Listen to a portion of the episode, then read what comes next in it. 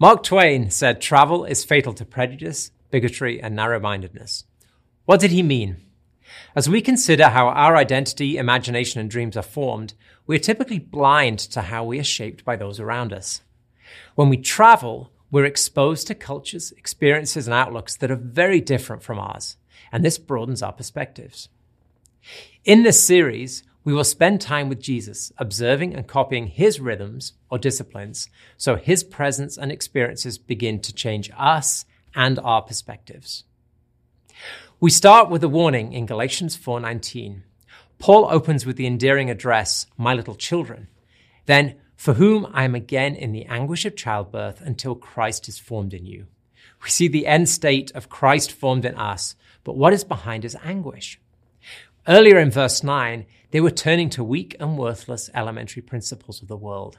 They were slipping into a religious following of the law, adding rituals to their faith, and believing by doing so that they added to their righteousness before God.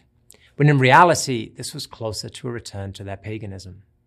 This is a warning to us and a reminder that we are on the same slippery slope when we think we have or can earn some of our righteousness, or we think that God loves us more when we obey and less when we don't. When we do this, we forget the gospel. You see, God sees us as if we had lived the life that Jesus lived. We are clothed in his righteousness alone. To think that we could add one bit to what Jesus did is the most egregious arrogance imaginable. For us in Christ, don't think God will love us more or view us as more righteous if we follow these disciplines. So, what should our attitude be?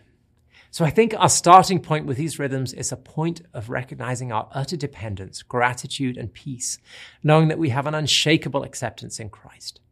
Would you join me in asking Him to see our dependence on Him and to fill us with gratitude and peace in new ways and greater measure? We then get to participate in this process as we travel with Him, Jesus, on His journey. We sit at His feet as Mary did. We watch and join Him in the rhythms which He lived out His earthly life. His presence infusing us, changing us, blowing away our prejudices and narrow mindedness, and making us more and more like Him in tiny, often imperceivable steps. Hey, thank you for engaging with this episode of Anchored. Are you part of Bethel Church and interested in being a host for this podcast? We know that God speaks to each one of us. We want to faithfully grow the people who contribute and share their insights through this podcast. If you are interested in learning more about this opportunity, please email video at bethel.ch.